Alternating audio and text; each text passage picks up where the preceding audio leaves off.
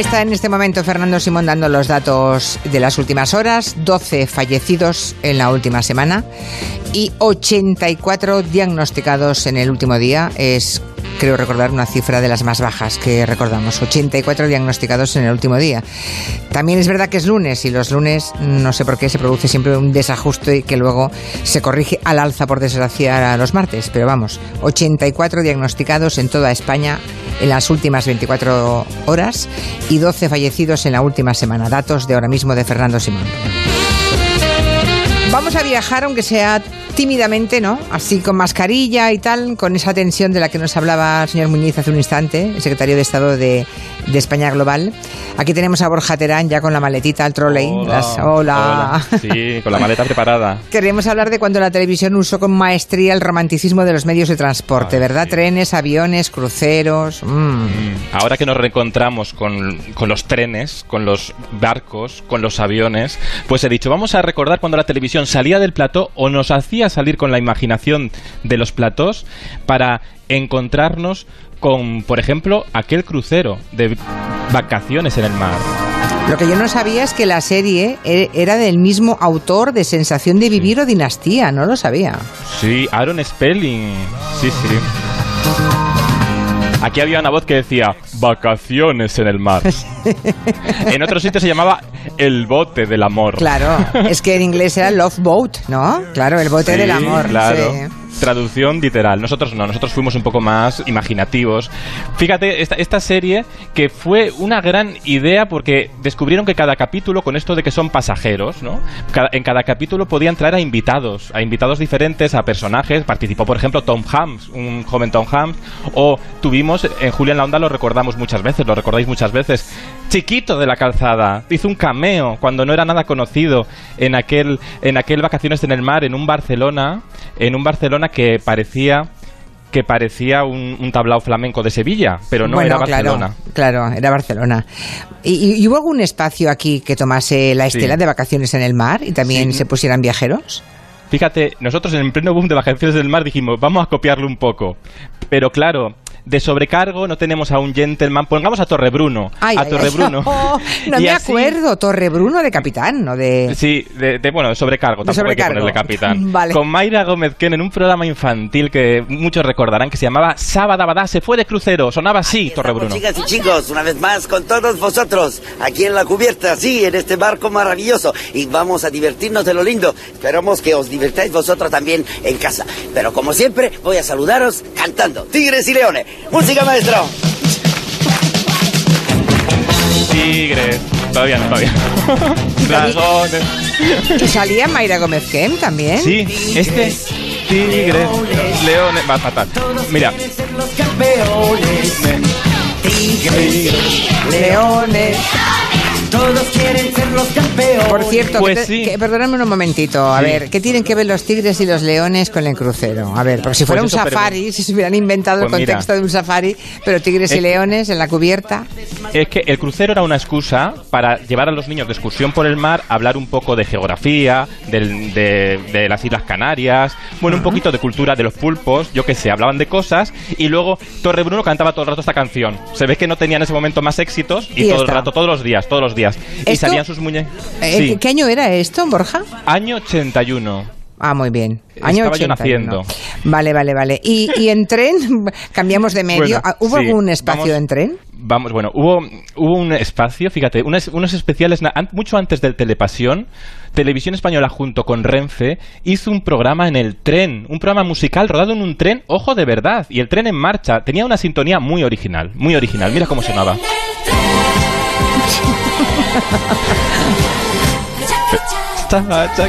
La letra del tren, bueno. La letra era muy complicada porque era tren y luego chaca. Ya está, esta letra me la podría aprender hasta yo, o sea, es pero muy esto fácil. Debe ser muy antiguo, no me acuerdo de nada, un espacio en un tren de verdad mientras se movía. Tú estabas en Radio Miramar. Ya, pues no me acuerdo, te lo prometo, no me acuerdo. Año 82. Pues esto fue un gran musical, con Elsa Baeza, con Pepe Sancho, iban camino a Canfranc, a la estación de Canfranc. Era un poco de incentivar el turismo nacional, lo que nos toca también ahora. Ajá. Y aparecía, fíjate, esto que me hubiera gustado a mí vivirlo en un AVE. que de repente aparezca Lola Flores cantándote en el vagón. Por sorpresa, mira, mira. Mi abuelita metía en la bola los hocicos de una mona tonta, pico de un loro, ajo y perejil, un poquito de hierba luisa, canela y limón. Y moviendo las manos de la misma olla salió un marico. ¡Oh! ¡Uy! Lola Flores, o sea, pero te prometo que no me acuerdo, Borja. ¿Se hacían entrevistas y cantaban o eran solamente musical? Sí, bueno, era un programa musical, cantaban, pasaban por los pueblos, aparecía Lola Flores, se reían mucho de este humor de aquella época que hoy, si este fragmento, si lo extraéis y lo metéis en Twitter, rápidamente lo cancelaríamos a Lola Flores, pero bueno, hay que entender los contextos de su tiempo y el humor de su tiempo, que estamos perdiendo los contextos y somos fruto de los contextos y de nuestro tiempo. Pero a mí el programa que creo que mejor retrató Julia Otero los viajes en nuestro país, y no los viajes literales porque se hacía en el Estudio 1 de Prado del Rey sin salir, pero cada día tenía un decorado espectacular, un decorado que lo mismo te metían en un globo, te metían en un tren, precioso tren, te metían en un barco haciendo las olas así como hacíamos en el colegio con, bueno, un decorado de Gerardo Vera, en aquel viaje con nosotros de Gurruchaga. Mira que sintonía, un viaje a la imaginación. Si quieres gozar, viaje con nosotros a mi lugar y disfrute de todo al pasar y disfrute. Querido Javier Gurruchaga, ¿cómo estás? Hola, ¿cómo estáis? ¿Qué tal? Muy bien, aquí con el confinamiento. Hombre, ya no, Javier. Bueno, ya, ¿qué quieres que te diga? Vas a la calle y ves a todo el mundo, pues, no creas que va la gente muy protegida. Entonces, no, sí salgo, pero con precauciones. Con precauciones. ¿No? Bueno, acaba de mencionar con un lapsus lingüe muy bonito, por cierto, sí, querido Borja Terán, al gran Gerardo Vera, que, bueno, él hacía los decorados, tenía la dirección artística de Tu viaje con nosotros. ¿Cómo decoraba? ¿Cuánta pasta se gastaba antes la tele en hacer decorados tan artísticos con figuras de primerísima línea como Gerardo Vera, ¿no? Sí, bueno, Gerardo Vera ha sido siempre una institución en los montajes de teatro, de cine, y bueno, pues venía de fuera, hubo sus más y sus menos también, en cuanto a que este señor que lo trae Pilar Miró, a ver qué pasa. Bueno, fue genial, Gerardo hizo un trabajo espléndido. Y bueno, pues luego, de hecho, le relanzó un poco en su carrera como director de escena y director de cine, ¿no? Pero bueno, él siempre ha tenido un gran talento y bueno, pues sí, yo lo conocí rodando con Ricardo Franco Berlin Blues y le animé, vi que tenía además un gusto y un saber hacer, enseguida hubo empatía entre los dos y nos pusimos a trabajar con el viaje con nosotros, pues eso ya en el 87 fue, fíjate. Sí, bueno, aquel tiempo en que se gastaban en decorados, en escenografía, ahora todo es cartón piedra, y además del malo, ¿eh? Nada que ver. Y la iluminación, esa textura de la iluminación. Qué vestuario, todo, sí. Bueno, y aquí me dice Borja Terán que sí, que entusiasmaba ver cómo podías pasar de entrevistar a Fraga a entrevistar al Fari, ¿no? Bueno, entusiasmaba, pero para mí no crees que me hacía tanta... ¿Por qué? ¿Por qué? Bueno, no, pues porque son personalidades muy distintas, con unas estás más a gusto, otras te imponen más, otras te parecen... Bueno, no fueron las entrevistas más divertidas de viajar, vamos, estuvieron bien, pero hubo algunas otras más divertidas, ¿no? Por ejemplo, la de Carrillo estuvo muy bien, hubo otras muchas por ahí y mucho más... Y la de Camilo José Cela, que a mí me gusta mucho la de Camilo José Cela, porque de repente te reconoció, tenemos el cortecito, te reconoció que coleccionaba líquidos para sobrevivir a las ladillas. Mira, tengo una buena condición, una buena colección de ladillicidas. Los hay muy curiosos. El aceite inglés, que todo el mundo sabe para lo que es. Bueno, había uno en La Coruña, ahí hay uno precioso del siglo pasado, que yo tengo una cajita con una bandera española cruzando uno de los ángulos, que se llamaba Mataladillas de la Reina Madre. Era de la farmacia de la Reina Madre. Pero tú verás, el nombre es un puro disparate. Bueno, eso hoy... me reconocerás, Javier, que esto hoy ya no se podría hacer en la tele. No, pero es que esto, de verdad, que creo que no es de mi programa. O sea, lo habéis cogido de otro sitio. Que sí, que es tu programa. Que sí.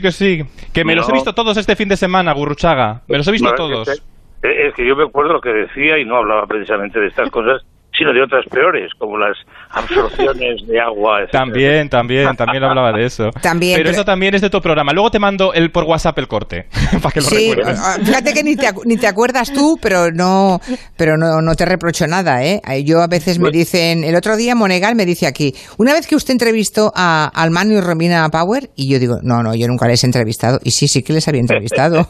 Ni me acordaba, o sea, es tremendo esto. Es normal, porque habéis hecho tantas cosas. Tienes la voz como siempre, qué maravilla, una niña.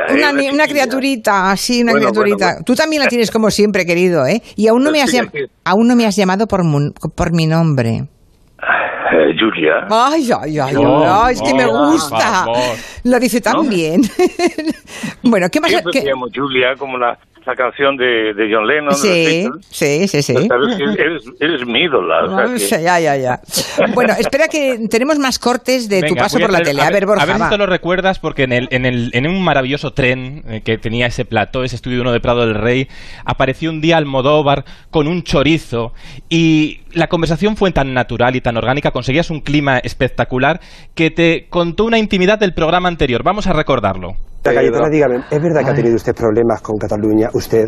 Problemas con Cataluña. Yo amo a Cataluña. Me han dicho que la habían elegido para la mascota de los juegos. Yo le hacía una muñequita así pequeñita. Ojalá, con lo que me gusta mi Cataluña. Es mi hijo a veces, es majo chaval, me trae algunos disgustos, pero... Bueno, mi hijo, porque ahí estaba disfrazado de Cayetana. De Cayetana, su madre. Bueno, fue un programa que además me llamó Pedro y me dijo, oye, tenemos que promocionar, es la de mujeres, estupendo. Y bueno, pues le invité y hicimos la promoción de Mujeres al Borde de un Ataque de Nervios, que fue ya su espaldarazo definitivo, ¿no? Y eso era el año 88. Y bueno, pues yo me hice de mi madre y él con Chuslan Preave pues hizo también ahí un tándem estupendo en un vagón de segunda y sacando el chorizo, y bueno, fue muy divertido, la verdad, y era casi una continuidad. ¿Y tú te acuerdas, película, ¿no? Sí, ¿te acuerdas, Javier, de aquella parodia que hiciste de Pilar Miró, precisamente en aquel momento de la polémica por los vestidos? O sea, era la máxima jefa y tú le hiciste la parodia dentro de un espacio en la misma tele. Sí. Es una raya más para un tigre. ¡Oh, qué carácter tienes, Pilar! ¡Qué brusca! Eres siempre has sido bruta, siempre has tenido carácter. ¿No? Aquí mando yo. Sí, por supuesto que mandas aquí, sí. Siempre has mandado. Me ha gustado en ti ese carácter, esa autoridad, esa tiranía, Pilar. Aquí mando yo. Pilar, te adoro, por favor. ¿Qué le iba a decir? ¡Qué regalo! Sí, la buscamos en Asturias, era una camarera de un restaurante típico de allí, y bueno, se parecía, era igual, además dicho por la propia Pilar, joder, pues me has buscado unas tías, sí se parece. Bueno, ella estaba encantada, ¿no? Era un homenaje que se... Qué grande era Pilar Miró, ¿eh? Qué grande, Javier. De hacer televisión, la conocimos, y bueno, son otros tiempos, se arriesgaba más, y había más medios, y había otra, con todos mis respetos, otra imaginación, o sea, menos cartón piedra y menos un tipo de tele que se hace ahora un poco más previsible, ¿no? Era una televisión muy valiente, porque al fin y al cabo Viaje con Nosotros era un circo de monstruos, pero esos monstruos era un homenaje a la diversidad, en realidad, con esa corrosión, ¿no? Bueno, era más cosas que un circo, también de monstruos. Había música, estaba Joe Cocker, estaba Tino Casal, había un poco de todo, los circos sí, pero circo también con música y... Sí, con todo, con todo. Claro. Todos no éramos monstruos, pero yo sí era monstruo, indudablemente, pero... No, es que además desde el personaje Gurruchaga conseguía que te contaban unas cosas, Javier, que luego a un periodista no se las contaban, o sea, que conseguías confidencias y titulares que otros no teníamos, ¿eh? Sí, era una época en que, bueno, fue Premio Ondas el programa, fue un programa del equipo, lo que yo te diga, hicieron conmigo el guión, estaba Gerardo, ¿cómo lo llamó? Gerardo Verga, ¿no? Verga, he dicho Verga, es un homenaje. ¿En qué estaría pensando, Borja Terán? Es que es el resaca del orgullo. Estaba pensando en Fernando Vera, y bueno, había mucha gente muy positiva, y tener un día a Sara Montiel, o tener a mucha gente maravillosa, tuvimos a Mick Jagger también. A mí me gusta mucho el equilibrio entre la entrevista y la música y ese humor negro que inyectas y probablemente es imposible en la televisión y que por eso creaba un clima, creaba un programa que no causaba un programa que no causaba indiferencia. Gurruchaga, ¿te acuerdas cuando fuiste a la luna de Julia Otero? ¡Ay, no! Sí, sí, bueno, sí, pero ¿qué pasó? No recuerdo. Pues mira, hablasteis de Lorenzo Lamas, el rey de las camas. Escucha. Ay, y también los veintitantos centímetros. ¿Veintitantos centímetros tiene Lorenzo? ¡Qué barbaridad! ¡Veintitantos centímetros, Lorenzo! ¡1,90 metros! Bueno, fíjate tú y yo a las 10 de la noche, ¿verdad? Hablando de los centímetros de Gerardo Vega. No, de Lorenzo Lamas.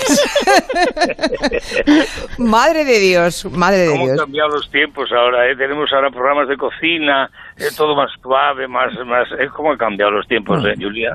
¿Cómo han cambiado, querido Gurruchaga? Por cierto, que tú con la Orquesta Mondragón actúas, no has parado, creo, ¿no?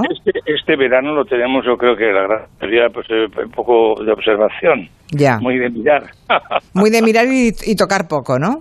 Sí, he estado proponiendo cosas, pero vamos, da para tanto tiempo, son tantas horas, que, bueno, pues lamentablemente sí, va a ser un año para olvidar, además con ese 2020 espantoso. Pues esto, sí, ¿no? Es tremendo, es tremendo. Y bueno, pues la mayoría de la profesión, pues estamos así, bueno, y otros lo tienen peor, estamos todos ahí con eso que nos ha caído encima, pues sí. Es como de ciencia ficción y tú sí estás trabajando, mira cómo suena. Sí, son las horas. Gurruchaga, te envío un beso enorme, ya sabes que te quiero. Bueno, Julia, que sigas como siempre maravillosa con este medio que nos gusta tanto, la radio y lo que sea, y un beso fuerte al equipo, a muchas todos. Gracias, Javier. Venga, un abrazo, Gurruchaga, enhorabuena.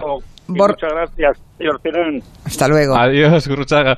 Borja, no te pierdas, por favor. No somos humanos de este viernes. Ay, no, claro, lo quiero oírlo. Gracias, adiós. Son